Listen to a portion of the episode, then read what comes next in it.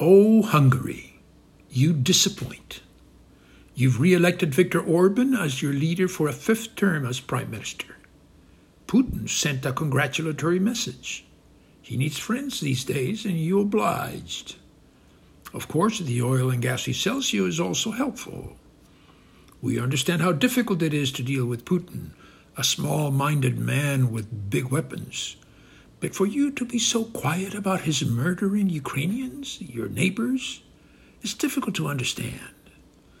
It wasn't that long ago, in 1956, that the same Russians crushed your revolution, your call for freedom, but you've forgotten. I know you fought many wars with the Russians and not won any. But isn't Ukraine's fight an inspiration? Something is happening there that is different. A new nation is being born.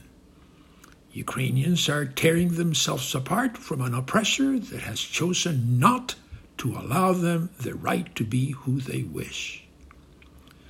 Oh, Hungary, you're entitled to your fears, but face them you must, or you'll forget what matters and leave it to others to decide for you.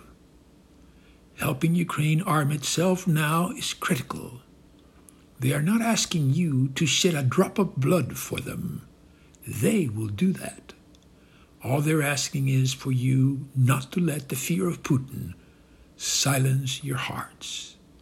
There is still time. Russia will never be the same again. The dead in Ukraine will never go away. Their cities turn to rubble, the children without parents, the brave combatants offering their lives. Oh, Hungary, look at the pictures, listen to their cries. It is the sight of a nation being born as it is being crushed. It is the sight of a nation's courage changing our world. Oh, Hungary, speak out to the memory of Mike Kannas, K A N N A S.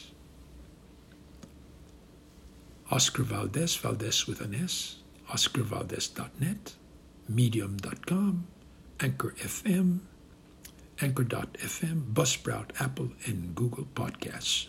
Thank you and good night.